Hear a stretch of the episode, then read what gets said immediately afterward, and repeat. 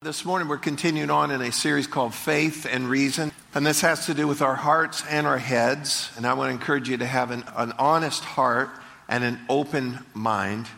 And that's really uh, so, so important in our discovery of truth and of, of what is real. It's when we close our minds and when our hearts are, are tainted in some way, we cannot really find truth. And that's why so many in our world today deny that there is any truth.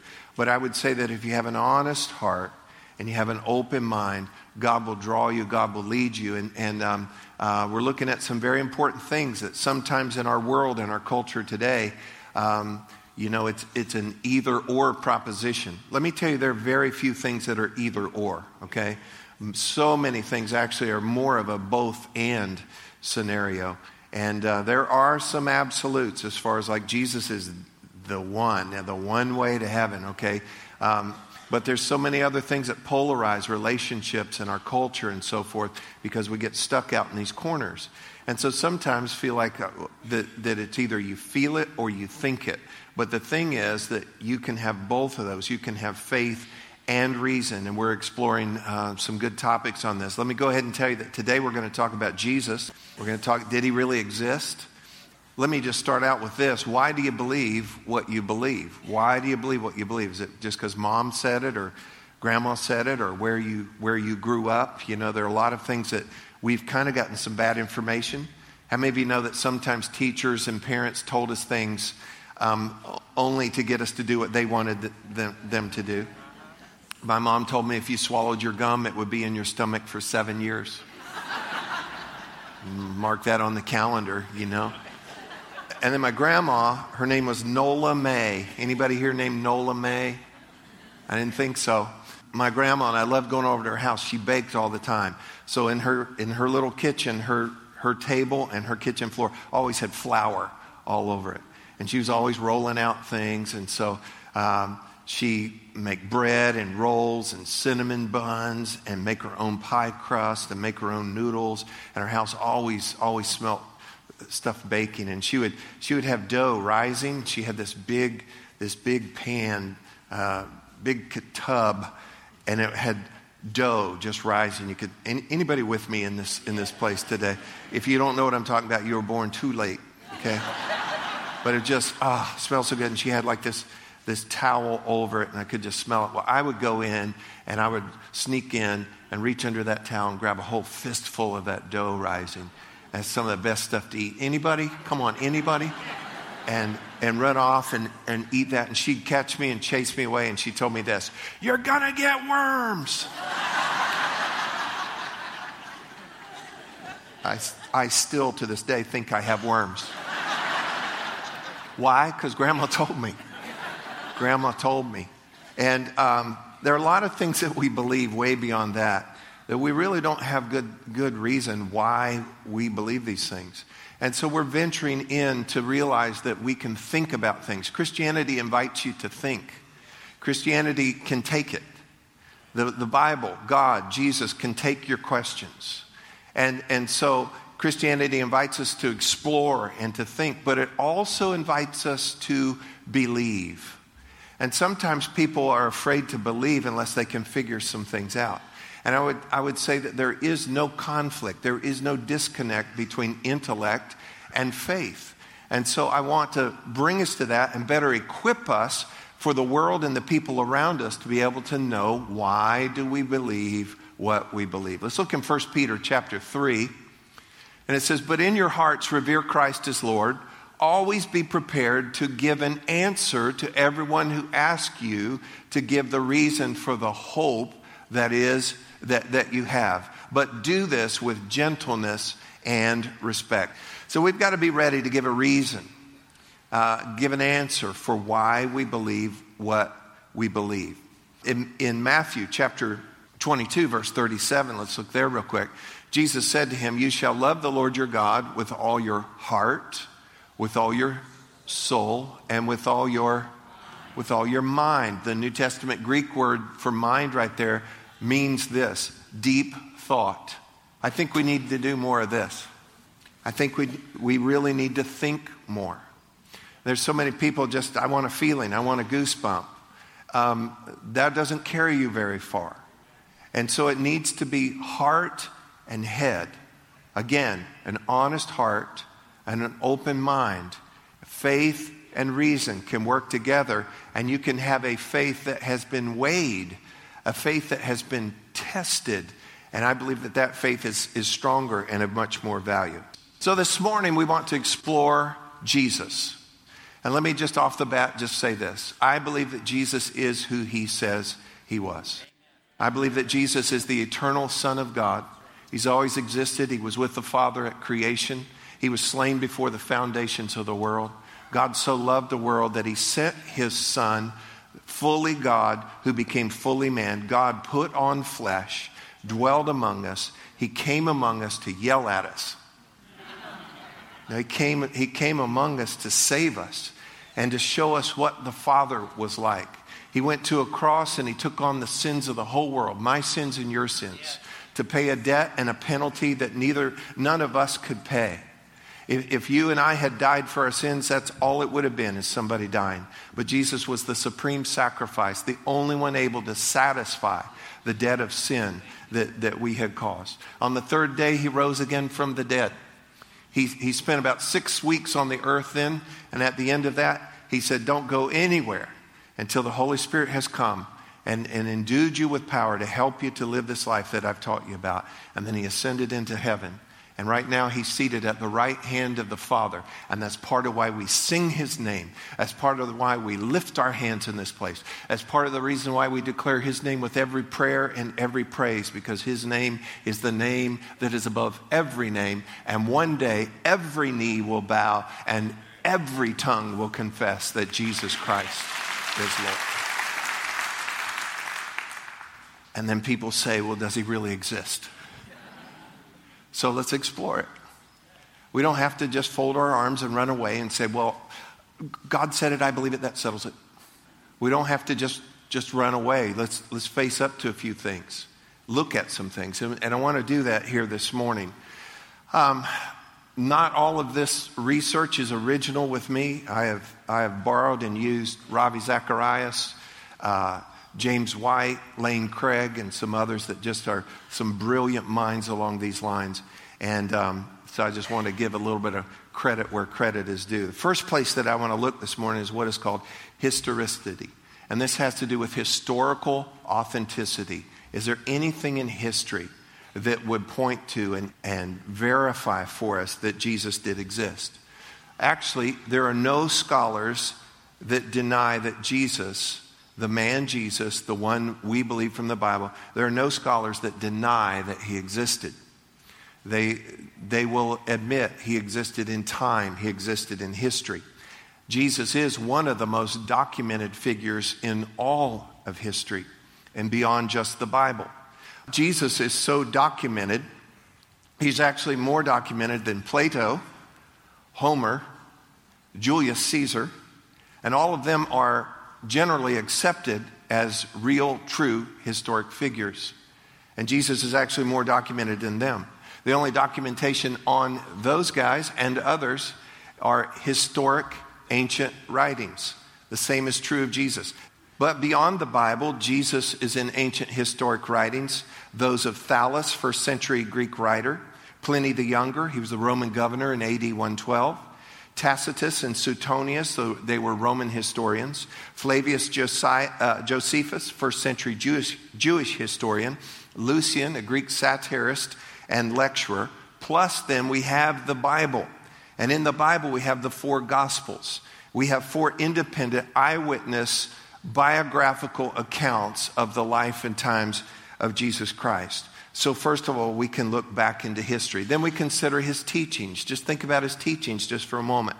Do unto others, the prodigal son, the good Samaritan. His, his teachings still have spiritual and cultural influence still today.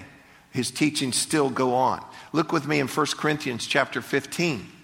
Paul says, For I delivered to you, first of all, that which I also received he had received truth and tradition being passed to him that was counted as credible, the way that they would pass on information. He talks the same way about communion.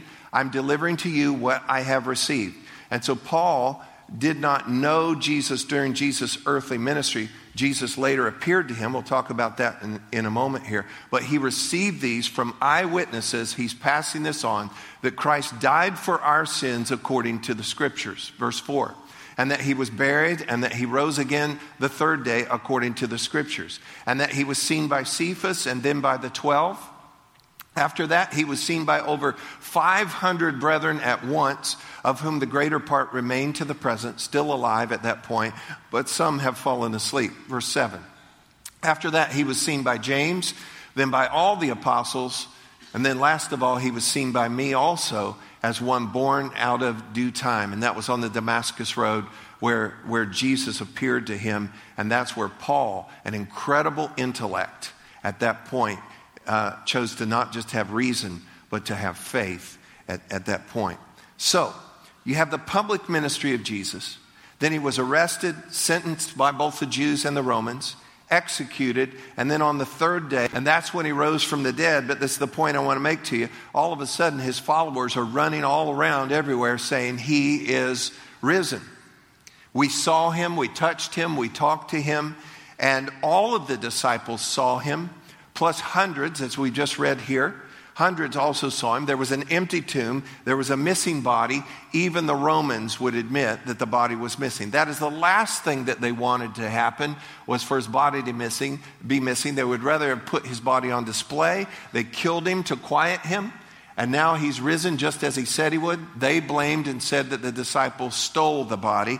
And the disciples are going around saying, He is risen. And here's what happened out of that a movement started. Today it's called Christianity.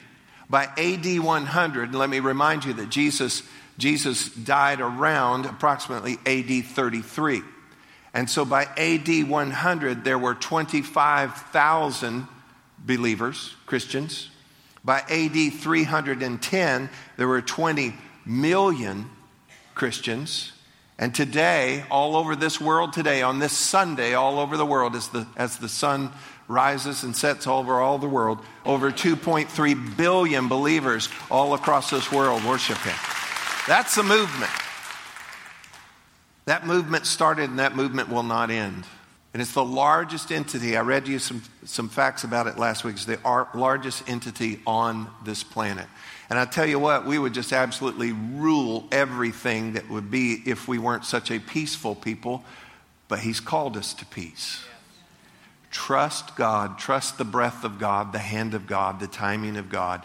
Trust Him. And please don't be nasty on social media. Don't feel like you've got to be ragged, rough, and religious on social media. You do no one any service. So let's also look at his prophecies. These were things that were foretold that Jesus would do, things about Jesus. He fulfilled every prophecy concerning him, he did it in detail.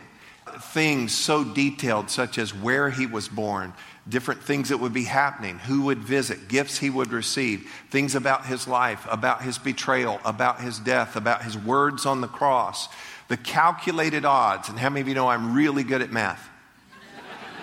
You would be a first time visitor.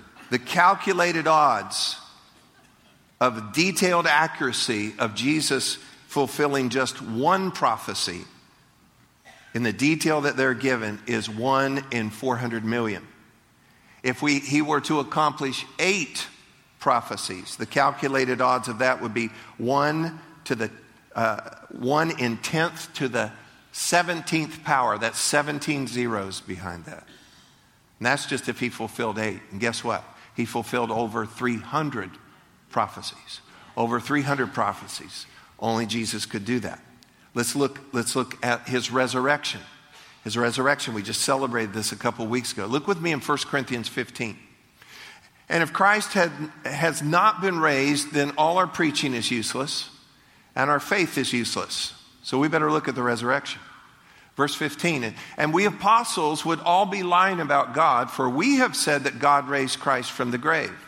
But that can't be true if there's no resurrection from the dead. Verse 16, and if there's no resurrection of the dead, then Christ has not been raised. Verse 17, and if, and if Christ has not been raised, then your faith is useless and you are still guilty of your sins. Look in verse 19. And if our hope in Christ is only for this life, if that's all it is, just some kind of hope, we are more to be pitied than anyone in the world. We're the most pathetic lot on the planet if this is not real. And, and it's not just his teachings, it's not just some kind of hope that we would have, but this is tied up in the resurrection of Jesus Christ. And so, what about the resurrection? There's a lot of different avenues we could take to point to the fact that the resurrection occurred. After the cross, his followers went into hiding. They were scared, they were defeated, they were discouraged, they were confused. And then on the third day, which is the day of resurrection, something changed. And they instantly went from frightened to courageous. They went from timid to bold. They went from cowering behind locked doors to preaching in the streets. Look at me. Something happened. Something happened. And I don't think they just met for three days and they said, okay, we're going to go out and act different. Break on three. Go, Jesus. You know, I, I, don't, I don't think that's what they did something happened. A little bit further, let me take it a little bit further. 11 of the 12 disciples died a martyr's death. They died for their faith. And in a martyr's death, you're given opportunity to renounce your faith. They decided not to do that. 11 of the 12 died a martyr's death. The only one that didn't die a martyr's death was John. John was boiled in oil, though. And the whole time he was boiled in oil, sang and preached and then came out unharmed. They exiled him to the Isle of Patmos. And there on the Isle of Patmos, he penned the book of Revelation, the last book, book of the Bible. The other 11 died a martyr's death. Here's the thing they willingly died for their story. They refused to drop their claim that they were eyewitnesses, not just of the life of Jesus, not just of the death of Jesus, but of the resurrected Jesus. That they saw him, that they touched him, that they talked to them, to him, that he talked to them, that he cooked them breakfast on the beach, that he spent time with them, that he spent almost six weeks with them, talking to them per- pertaining to the things of the kingdom of God. They refused to drop that claim. They were told, in essence, deny all this and you can live. Or you can, you can cling to your pathetic story and die a cruel, cruel death. And none of them would drop their story. Here's, here's the point people don't die for something they know is not true. Now, you don't die for something you know is not true. That's one of the big reasons why I believe in the resurrection. Let me, let me just tell you and go through this real, real quick here. James was beheaded. How many of you know if they've said, deny all of this or we're going to chop your head off, if you were, if you were still carrying a, a, a, a lie, how many of you go, uh, time out? Could we talk? James was beheaded. Matthew was slain with a combination battle axe and spear. Philip was whipped, thrown into prison, and then crucified. Mark died after being dragged through the streets of Alexandria. Peter was crucified in Rome, upside down. James was thrown from the top of the temple in Jerusalem and then beaten to death with clubs. Bartholomew was beaten and then crucified. Andrew was bound to a cross from which he preached to his persecutors until he died. Thomas was run through the body with a spear. Jude was shot with arrows and then crucified. Matthias, who replaced Judas, was stoned and then beheaded. Listen, you are not going to die for something that you know to be a lie. And these were the ones we are eyewitnesses of, of a resurrected Jesus. That to me speaks so loudly of the reality of a resurrection. And then we deal with an identity claim. Who did Jesus say he was? What did he say about himself? He said he was the Son of God. They couldn't handle that. He said he knew Abraham. They said, that's it. He's nuts. Because Abraham had been gone for hundreds of years. That'd be like me saying I knew Abraham Lincoln. And then he said in John 8 and in other places, he said that he was I am. This is the holy, most sacred name for God. The Jews for centuries wouldn't even speak the fullness of the name because they esteemed it as so holy. They wouldn't even spell it out in completion because they, they didn't want to taint or in any way uh, besmirch this holy name of God. And Jesus stands and says, That's who I am. I am God. I am the eternal Son of God. And here's what you have to do with that you have to decide what to do with that. And there's four options that I want to put in front of all of us today. What do we do with this? The first option would be this is to declare him to be a lunatic. And let me just go ahead and tell you that my subtitle today is this Lord, liar, or lunatic. And we have to make a decision in our hearts, in our minds, which one Jesus is. We don't have options. We can't just ignore the whole thing. We have to decide. We have to decide who is this Jesus regarding his identity. Lunatic, it means crazy or insane. The folklore on a lunatic having to do with lunar, the moon, that if you laid and a moonbeam struck you as you slept, if it went across your, uh, went across your face, then eventually you were going to lose your mind. Have any campers here? Joking. You can label him a lunatic. Yet, and this is from psychologists, he shows no pro- profile or pattern of men- mental illness. He displays no classical manifestations of being insane, such as the inability to relate to the real world, such as the ability to maintain personal relationships, such as the ability to use verbal skills. He demonstrated no classical manifestations of insanity. Psychologist J.T. Fisher says if you were, listen to this, if you were to boil down, boil it all down to one essential and perfect prescription for mental health, it would be the Sermon on the Mount. What he's saying is if you can live the Sermon on the Mount, what Jesus delivered, how could the crazy guy deliver to us the perfect prescription for mental health? The Sermon on the Mount. I have decided he's not a lunatic. Second option would be this that he'd be a liar. Yet his teaching set the standard for integrity and honesty for the whole world. He was arrested, mocked, beaten, tortured, executed, and at one point offered a full pardon if he would just drop his claims of being the Son of God. And I'm going to tell you something to be arrested, mocked, beaten, tortured, and executed, no con man is going to go through all of that if he knows it's a lie. Con men, people that are liars, do so for their own comfort and convenience. And as soon as there would be any threat on that, you know that a con man would drop the lie. Jesus could not deny who he was and why he came.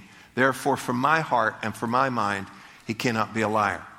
Another option would be this that he was just a good teacher. He was just a good moral man, he, maybe a holy man, maybe even a prophet. But think about that a little bit. I want to read you a quote by C.S. Lewis in his book, Mere Christianity. It's a classic. C.S. Lewis was a brilliant intellect. C.S. Lewis was an atheist.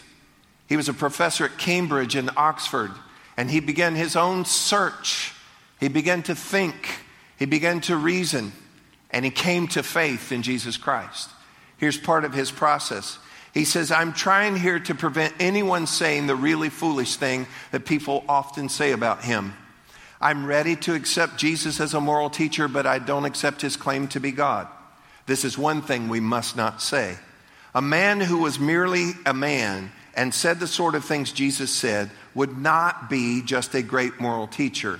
He would either be a lunatic on the level with a man who says he is a poached egg, or else he would be the devil of hell. You must make your choice. Either this man was and is the Son of God, or else a madman or something worse. You can shut him up for a fool, you can spit at him and kill him as a demon, or you can fall at his feet and call him Lord and God.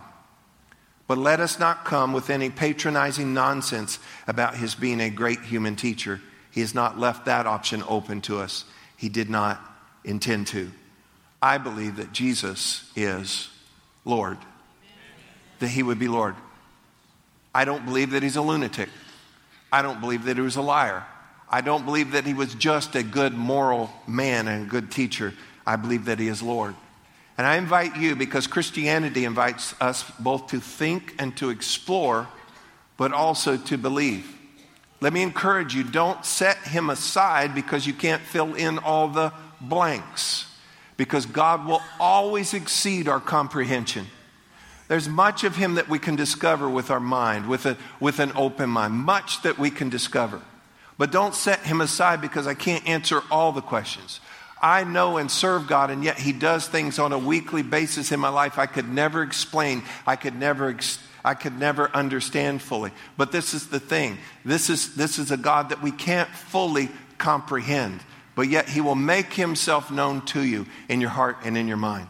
There are documented and recent stories happening across the Middle East right now where there are people that are, their whole life have been Muslim. They've never heard the message of Jesus, they've not heard preaching, they've never been into a Christian church. And Jesus has appeared to them in dreams, Jesus is appearing to them in visions. They begin to share with others. This man came, his name was Jesus. And there, there are numerous stories coming along now that Jesus himself has revealed himself to them. And now they're giving their life to Jesus. It's an incredible thing.